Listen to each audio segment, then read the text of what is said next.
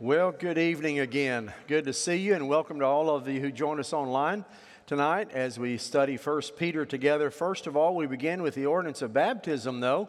It's always a special time whenever we can baptize, and tonight Becky Williams is baptized. If you remember, she was one of the ones that we honored for the 50th wedding anniversary on Sunday, and now she's baptized this evening. So let's have a word of prayer, and then we'll have our baptism together. Father, thank you tonight for the opportunity to study your word. God, I pray you'll speak to us through this powerful passage.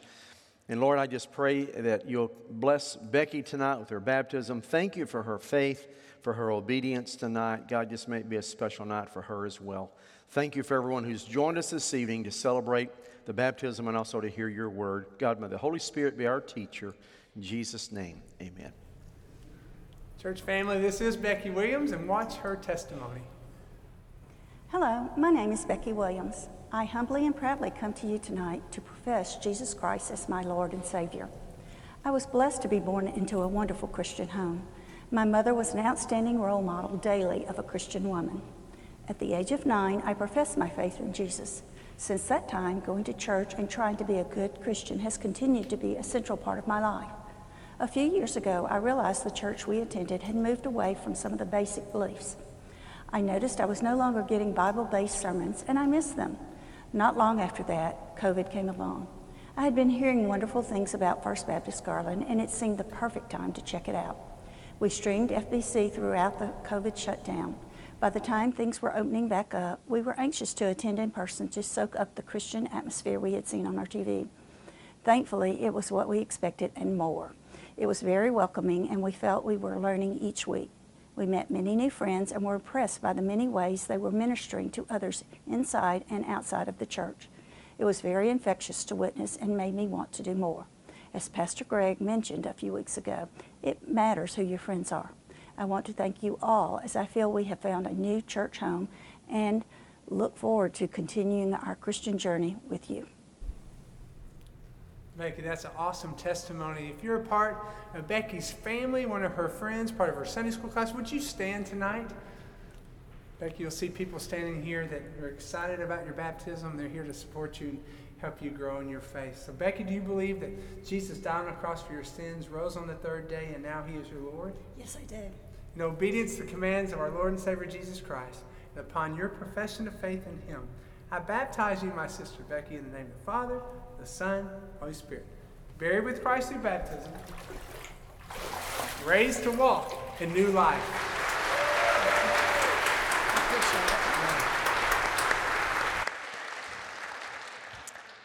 Amen. That's always a blessing, isn't it? Wednesday night, Sunday morning, Sunday night, doesn't matter. It's always a blessing to see those follow in the obedience of baptism. Well, turn with me to 1 Peter tonight. We'll look at chapter 1, and we will be in verses 3 through 7.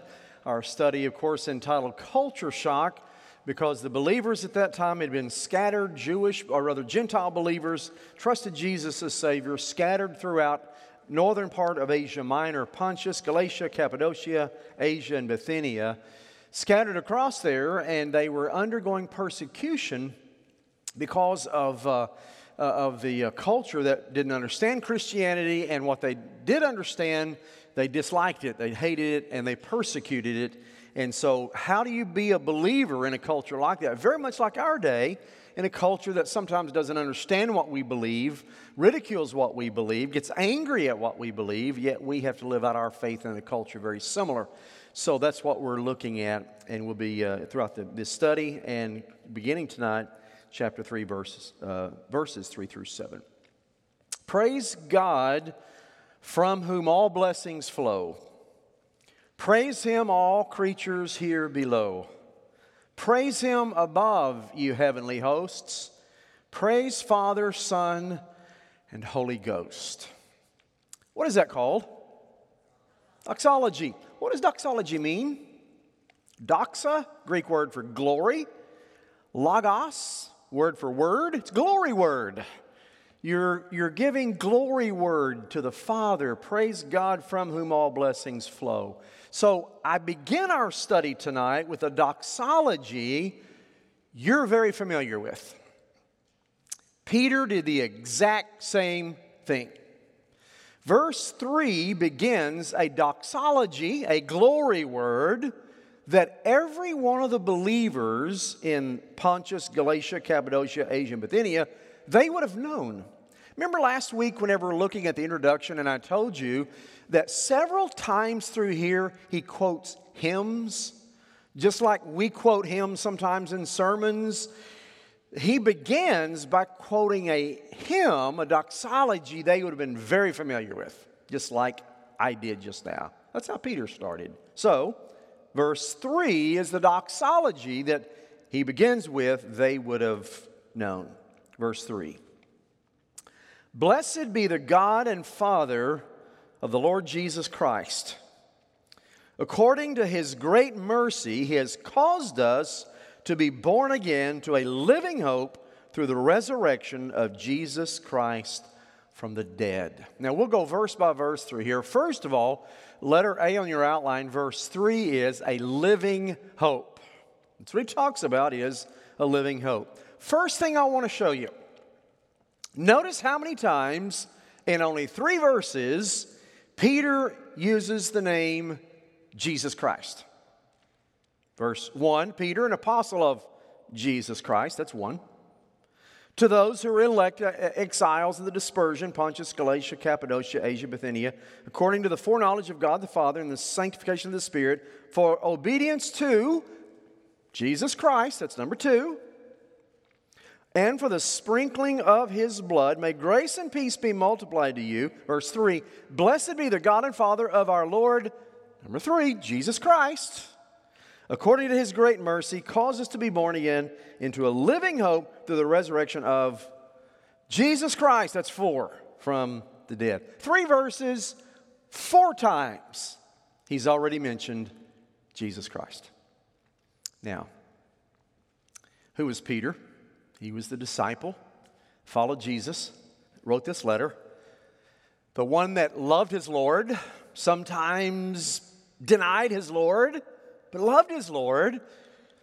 And there's something about the name Jesus Christ he seems to like. Yeah, he denied the name. But now he's given his life full time to tell the name. 4 times in the first 3 verses. Now notice he begins verse 3, blessed be the God and Father of our Lord Jesus Christ. 3 times in this letter, he all of a sudden burst out into praise. I mean, he's just going along and he burst out into praise. Now, what's going on at that time in the culture? Persecution of Christians, hatred of Christians, antagonistic culture toward Christians. You mean to tell me that Peter bursts into praise in the midst of a culture that hates him? So, when Peter thought about the trials he was experiencing in culture, his first thought was praise. Now, let me ask you, is that your first thought? Culture when trials come against you, and a culture where you have everybody wanting to determine their own gender, and you go, praise the Lord. And everybody that's persecuting everything you believe and getting angry at Christians and canceling you, and praise the Lord. Homosexuality, just simply an alternative life, praise the Lord. Is that your first response? Or do you gripe about it all? Praise. 3 times in this letter, the culture around him was angry, and he went, praise God. Well, that already tells us something to begin with, doesn't it? Maybe we got the wrong attitude. If all we're going to do is complain about our culture, instead of praise God in the midst of our culture, maybe we need to be more like Peter. So this is the first of those 3 times where he bursts into praise. Notice he says next in verse 3, according to His great mercy, talking about God's mercy, not grace, but mercy. Now, you know there's a difference between grace and mercy. Grace is not getting, or is getting what you don't deserve. Mercy is not getting what you do deserve. You do deserve hell and punishment, but you don't get it. It's mercy. You don't deserve heaven, but you get it. That's grace.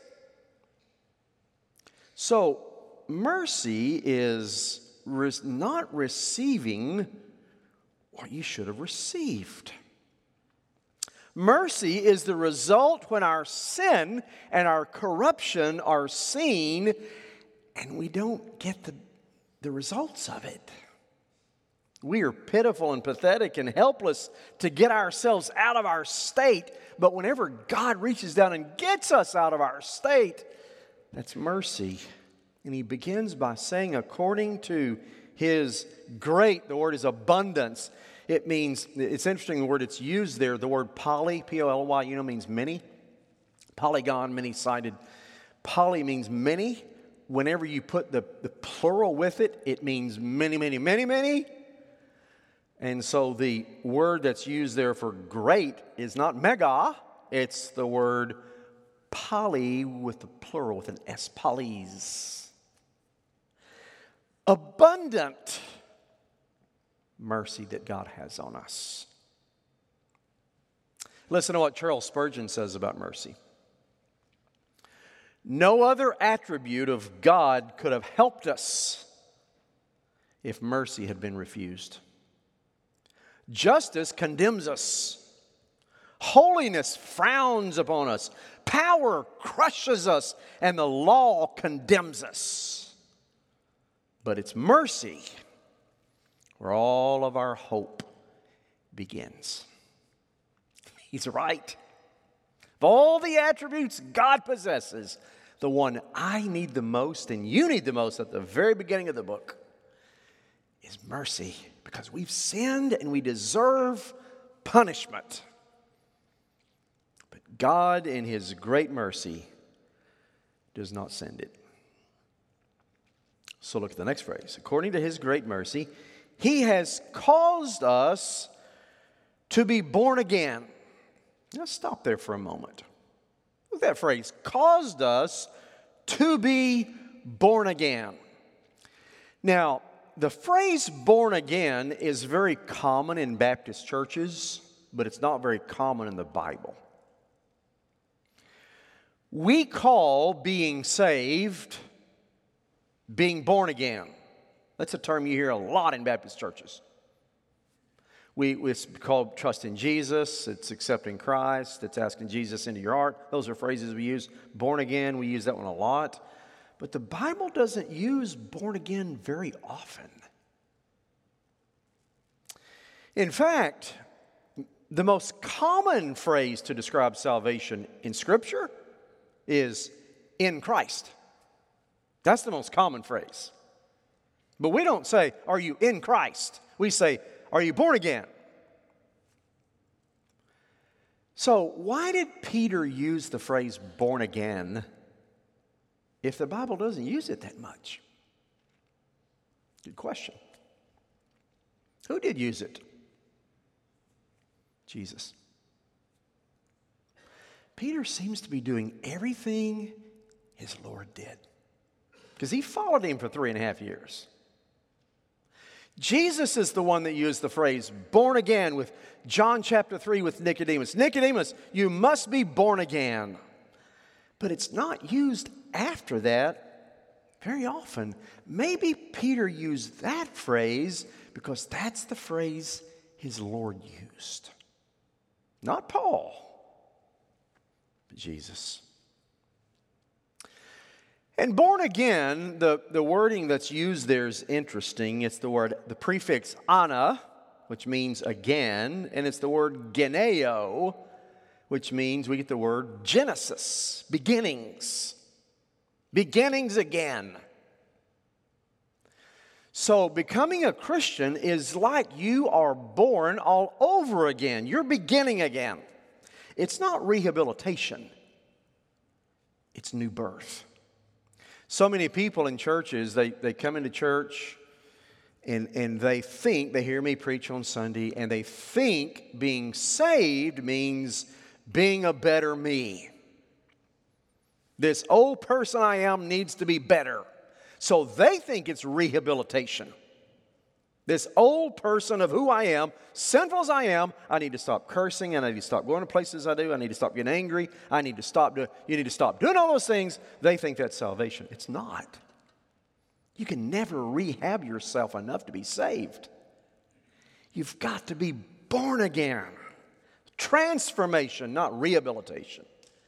Where a new person on the inside is born in Christ. Not just an old life getting better. And that's what he says, who caused us, according to his great mercy, caused us to be born again. Look at the next phrase, to a living hope. A living hope. Peter talks a lot about hope.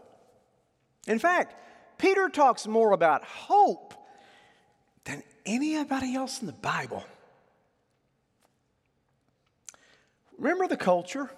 Wasn't very hopeful, was it? Persecution. Some people were being killed for their faith. Not as many as would be later, but some were. And in the midst of that culture that hated Christianity, he was full of hope.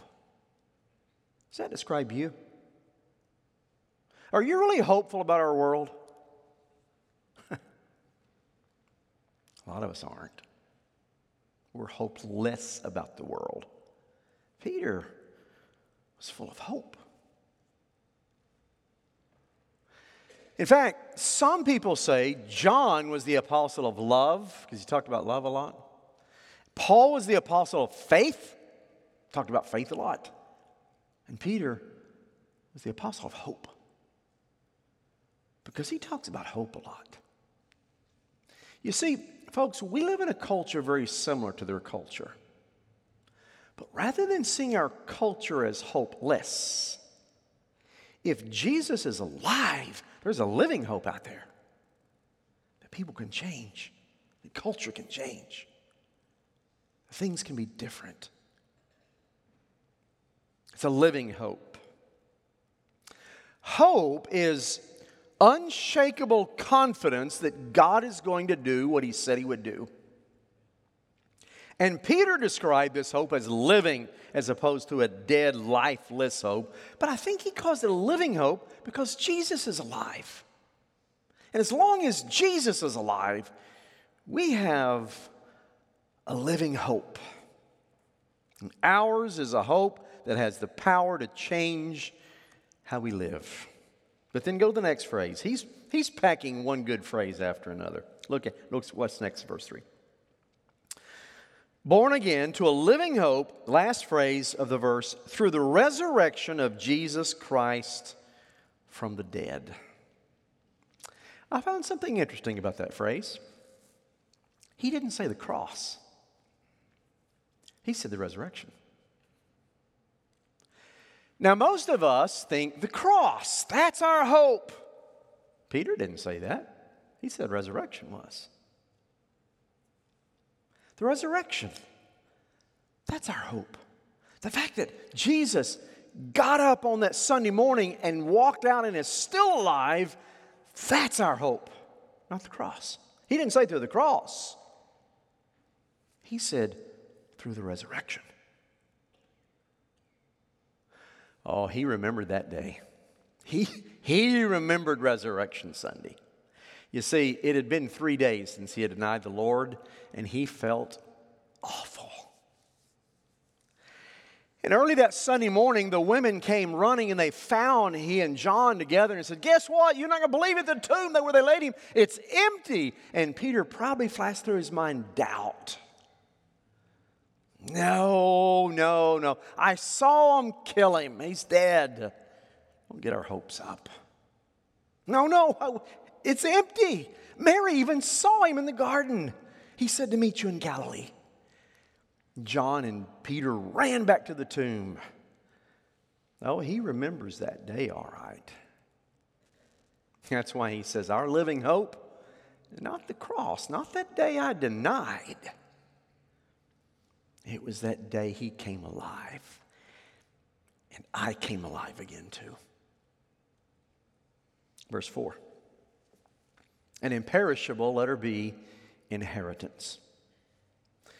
He continues, through the resurrection of Jesus Christ from the dead, verse 4, to an inheritance that is imperishable, undefiled, unfading, kept in heaven for you. Now let's look at that verse right quick. To an inheritance. What do you think of when you think of the word inheritance? Well, somebody died and left you something, right? Yes. Somebody died, Jesus, and left you something. Salvation. So whenever you receive it, you have received an inheritance. Have you ever thought of your salvation as being an inheritance? I mean, Abraham was the very first one that was told, you have an inheritance, and it ended up being the promised land. And he had a journey to get there. As the Jews anticipated their promised land through the wilderness, so we anticipate our promised land of heaven. It's our inheritance because Christ is our inheritance. But look at the next phrase. Imperishable, undefiled, unfading, reserved in heaven for you. So your inheritance, imperishable, undefiled, unfading. Let's talk about those three words for a second. In English, they sound unconnected, disconnected, but in Greek, they're not. The word imperishable, aptharton, the word undefiled, amianton, and the word unfading, amaranton. They sound similar. They all start with A in Greek. They all have the same ending, T-O-N ending. They sound similar. It's like three words that sound alike. So Peter was using an alliteration here to describe our inheritance. They all start with the letter A. Now, everything we know in this life is the opposite of all three of those words. Everything in this world is perishable. It's defiled and it fades. Everything in this world does over time.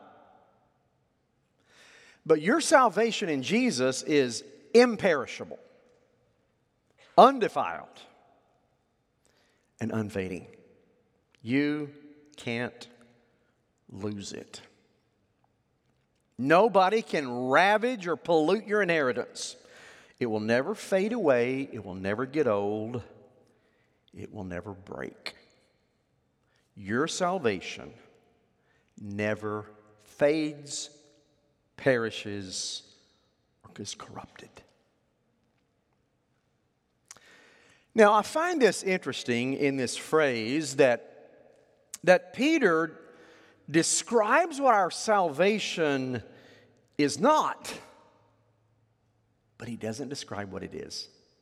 Do you notice that? He says, your inheritance, it's undefiled, imperishable, unfading. He tells us what it's not, but he doesn't tell us what it is. Why? It's too glorious. How do you describe salvation? It's too glorious. He just tells us what it's not. But look at the last phrase of verse 4. Kept in heaven for you. I realize as Baptists we are criticized because we believe in what's called security of the believer.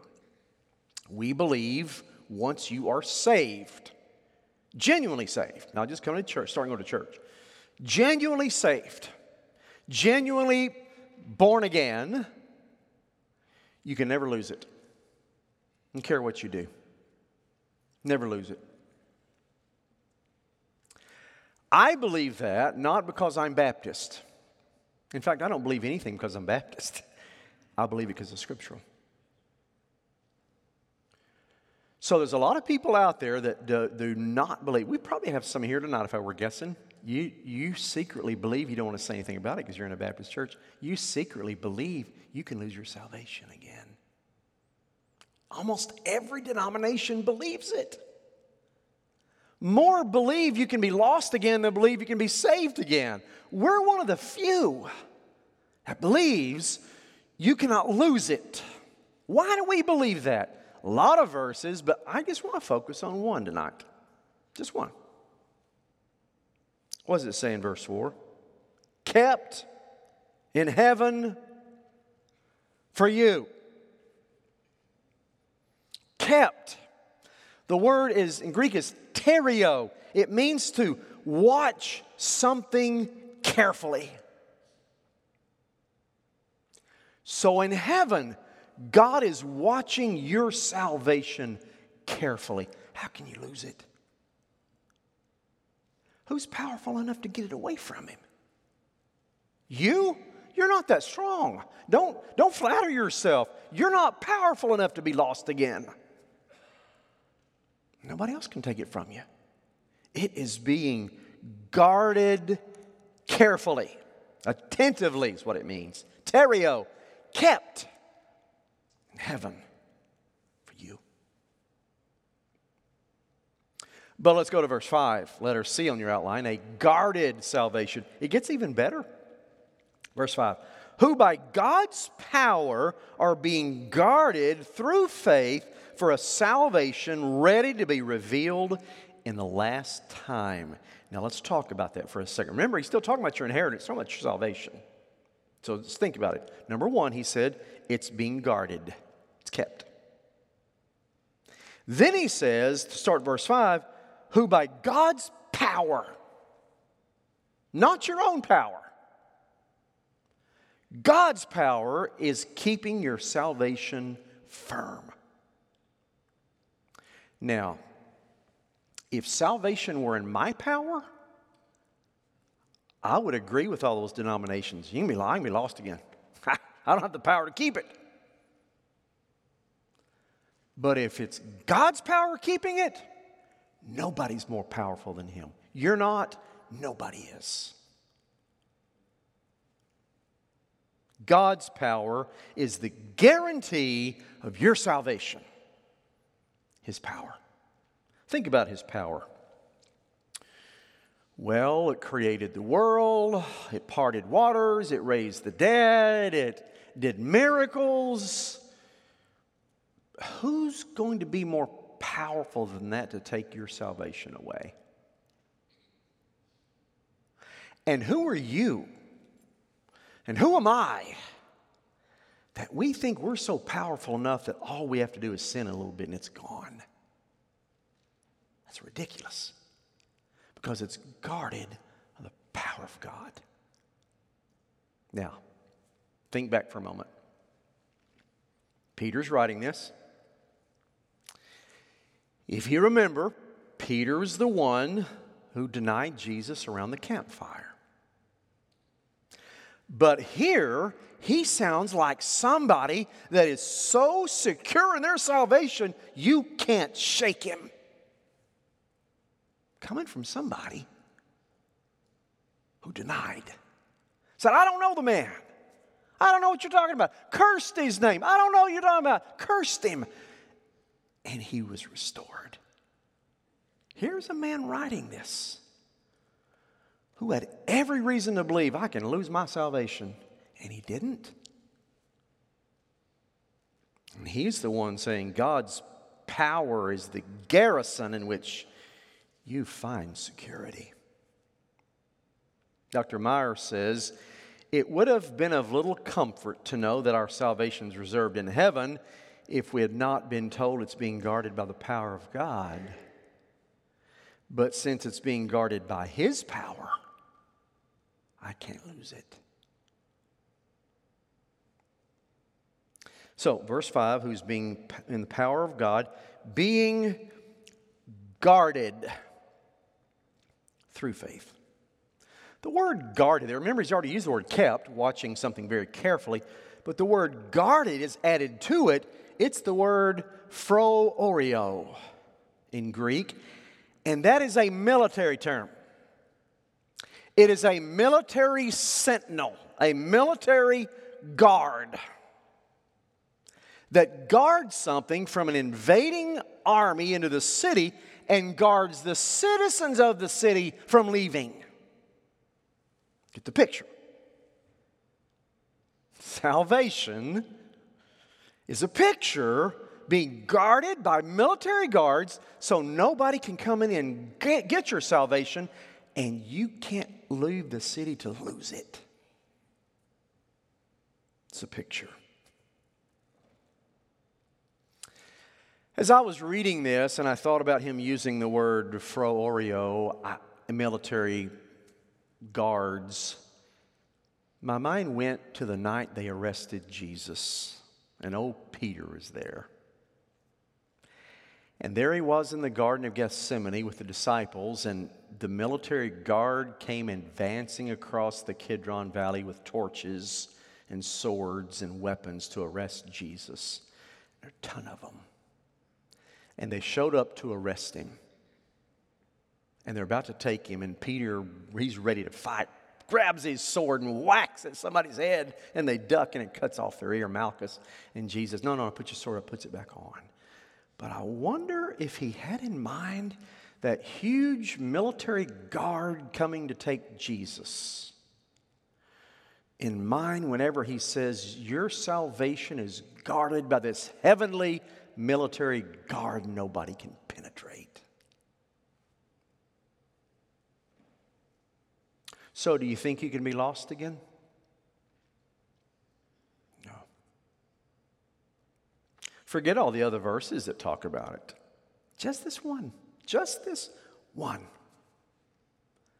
is enough for me to know for certain once I'm saved, I'll always be saved. Now, verse 5, being guarded through faith, there's how you come into the kingdom, for a salvation ready to be revealed in the last time.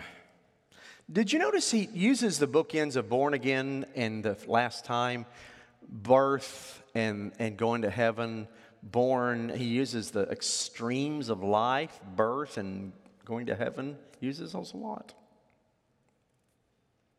Then go to letter D on your outline, verse 6.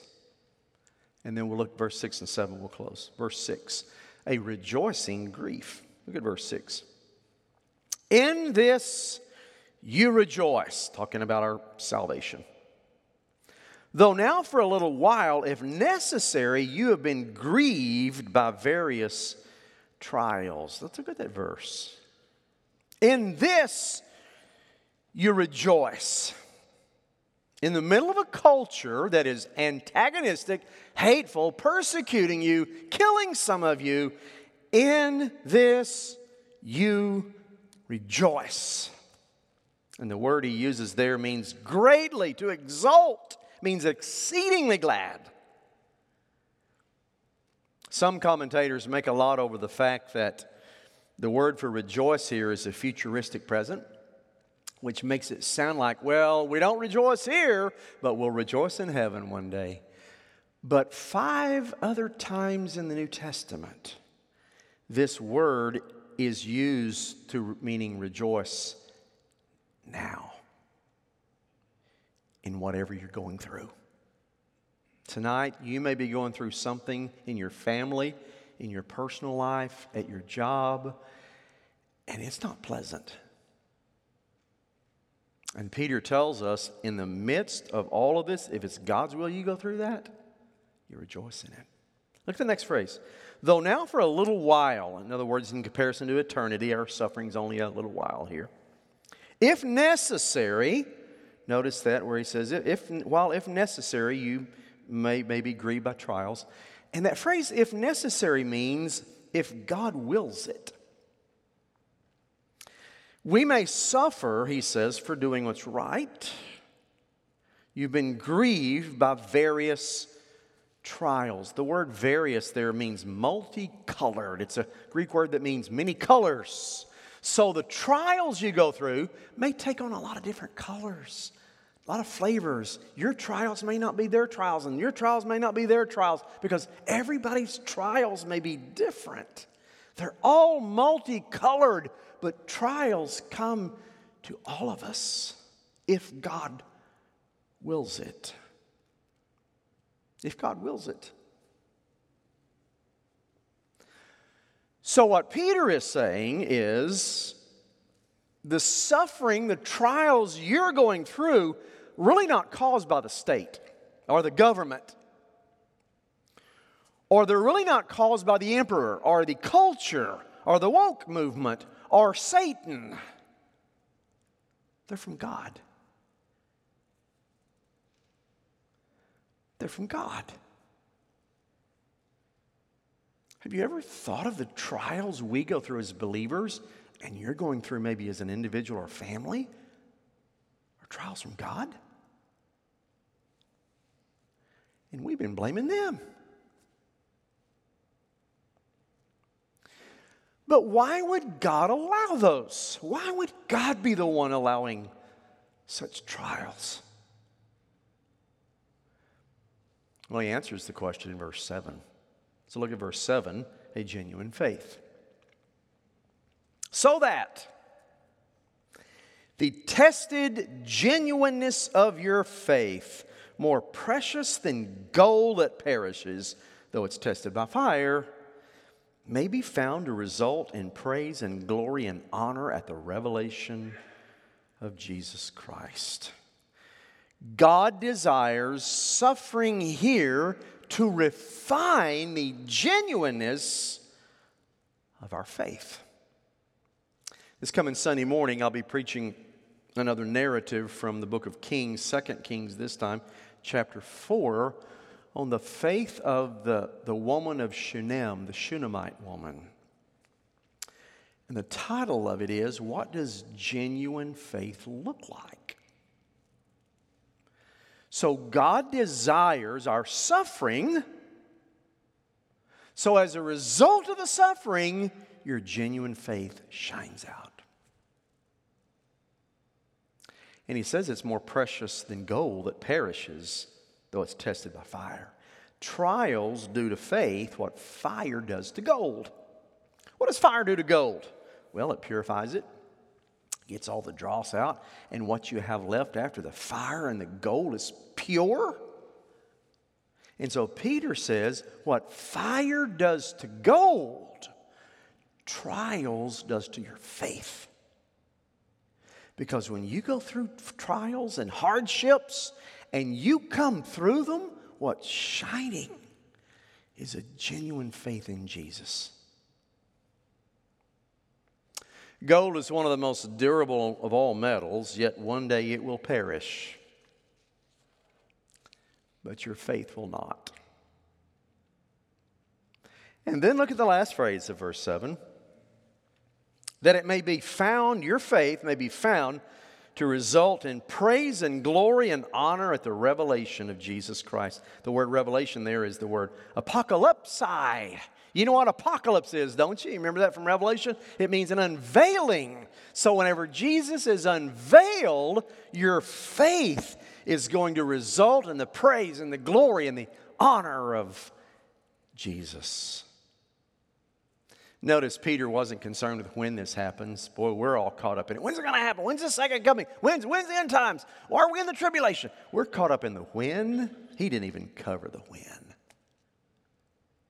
He just said it's a fact. It's going to happen. And when it happens, your faith through all those trials are going to be genuine before Him. The more pure and refined the gold of our faith, the more clear you see the beauty and the worth of Christ. Let me say that again. The more pure and refined the gold of our faith, the more clearly the beauty and the worth of Jesus is reflected. When gold is pure, it shines. You can see yourself. When your faith is refined, you see Christ. This testing of our faith is not because God doesn't know we have faith.